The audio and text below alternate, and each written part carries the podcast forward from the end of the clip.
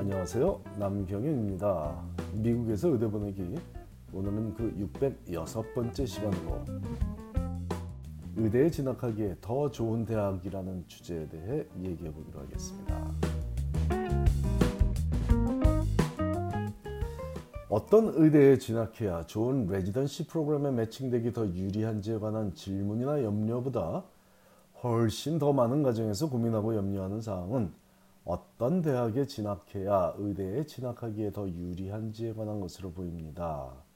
그 단적인 예로 이맘때에 집중되는 질문 열의 아홉은 진학할 대학을 선택하는 데 도움말을 원하는 것이고 나머지 열의 하나만이 진학할 의대에 관한 질문이죠. 이런 불안하고 염려되는 상황에서 선택에 도움이 될 조언을 몇 가지 조심스럽게 해보겠습니다. 세 가지 유형의 질문이 대표적인데 그중 가장 쉬운 답변은 하버드 대학에 입학하는 자녀를 둔 가정에서 묻는 질문에 대한 답입니다. 간단하게 말하자면 우리 애가 하버드 대학에 합격했는데 하버드 의대에 가려면 어떤 점을 염두에 두며 대학 생활을 해야 하냐는 것이죠. 하버드 대학을 졸업하고 하버드 의대에 진학하는 한인 학생은 매년 한두 명이 있으니 이 한두 명에 포함되기 위해서는 한인 하버드 대학생들 중에 가장 뛰어난 성적을 유지하는 것은 당연한 일이고 타의 추종을 불허하고 모범이 되는 봉사활동과 연구 실적을 쌓으면 된다는 아주 간단한 답변을 드립니다. 하버드 대학에 진학하는 자녀를 둔 가정에서 1학년 1학기 성적표를 받아보기 전까지는 모두 다 하버드 의대를 염두에 둔 질문을 하므로 저도 가타부터 묻지도 따지지도 않고 획일적인 대답만을 합니다. 이때 만일 하버드 대학에 진학한다고 모두 하버드 의대에 진학하는 것은 아니라는 대답을 하면 기분 상한 목소리로 감사하다는 인사도 없이 전화를 끊으므로 더 이상 그런 현실적인 답변을 하지 않기로 마음을 먹고 그렇게 행하기가 벌써 10여 년째입니다. 그 다음은 특정 대학을 언급하며 그 대학에 다니면 좋은 의대에 갈 수 있냐는 질문인데 참으로 대답하기 난감한 질문이죠. 이 자리를 빌어 정답을 말하자면 어떤 대학에 다니든 좋은 의대에 진학할 수 있습니다. 하지만 좋은 의대는 지극히 주관적이므로 질문하는 과정에 따라 그 답이 달라질 수 있겠죠. 또한 객관적으로 좋은 의대, 예를 들어 top 10 의대 혹은 top 20 의대에 진학할 수 있냐고 묻는다면 그건 전적으로 학생 하기에 달려 있다고 답하겠습니다. 프린스턴을 졸업한 프린스턴 대학을 졸업한 옆집 아이가 의대 진학에 실패한 이유가 프린스턴 대학의 학점을 너무 앉아서 그렇게 된 것이라며 그 대학 그 학생이 하버드나 예일 대학에 갔으면 학점 받기가 쉬웠을 것이고 그랬다면 분명히 의대에 성공적으로 진학했을 것이라며 프린스턴 대학에 진학하는 자녀를 걱정하는 마음이 담긴 질문을 들을 때가 가장 안타깝습니다. 어떤 대학을 다녀도 의대 진학에 실패한 학생은 분명히 존재하는데 실패담은 더 크게 들리므로 불안한 마음에 그런 소리만 일부러 찾아 들으러 다니는 것처럼 보이, 보이기 때문입니다.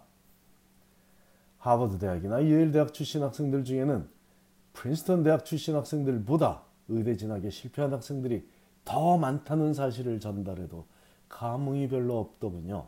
이런 경우는 답을 듣고자 하는 질문이 아니라 그저 자신의 불안한 마음을 알아달라는 하소연인 경우가 많으므로 어떤 날은 네, 그렇군요. 라는 결혼 생활 33년차 남자의 생활의 지혜를 발휘한 대답을 하기도 합니다.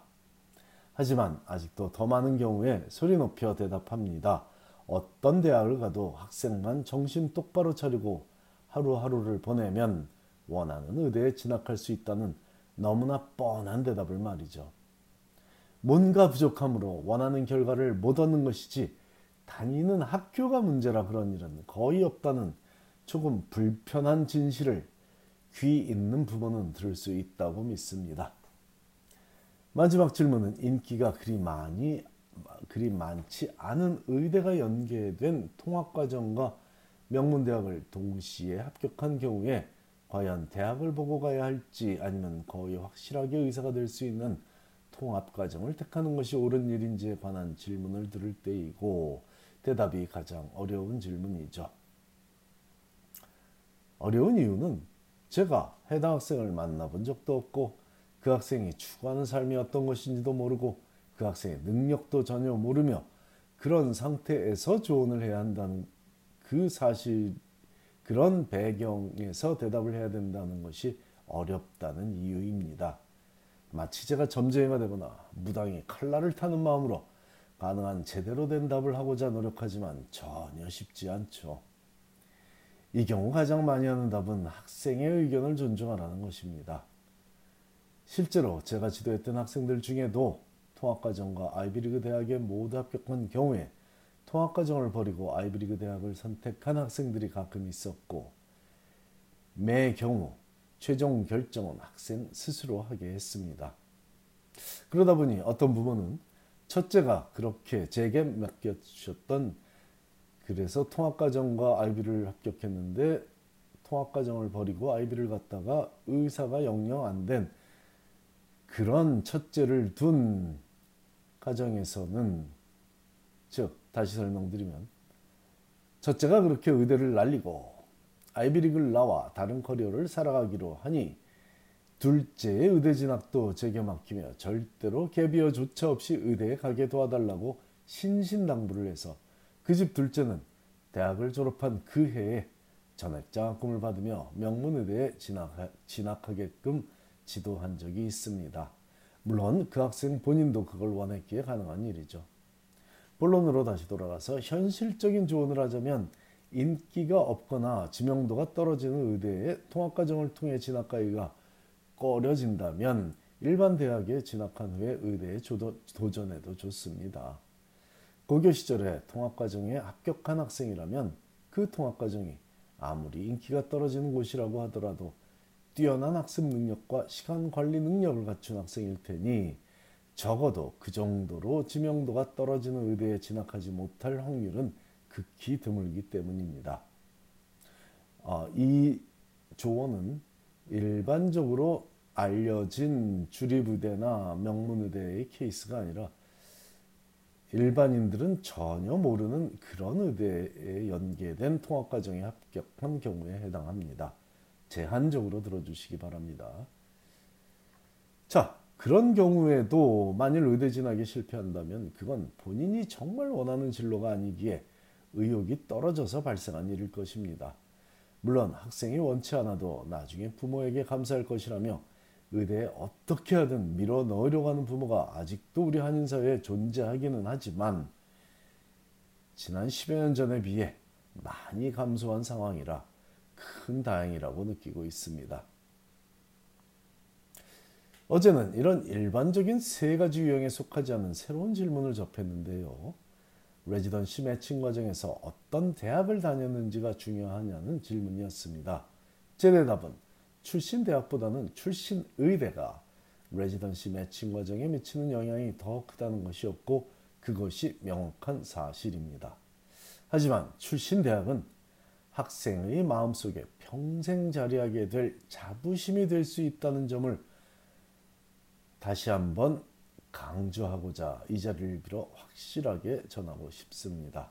대학은 의대 진학을 위한 입시 학원이 아니라 어린 청소년이 지성인으로 성장하는 배움의 장이자 살며 사랑하는 그들의 집인데 그저 의대 진학을 위해서는 모든 것을 포기하는 것을 관하고 싶지 않다는 의미입니다.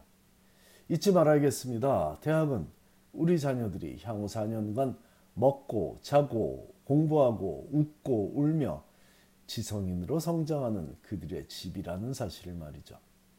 그 사실을 인정한다면 자녀가 선택하는 학교가 의대 진학을 위해서도 가장 좋은 대학이 될 것이라는 제 주장을 이해하기 조금은 쉬워질 수 있을 것입니다.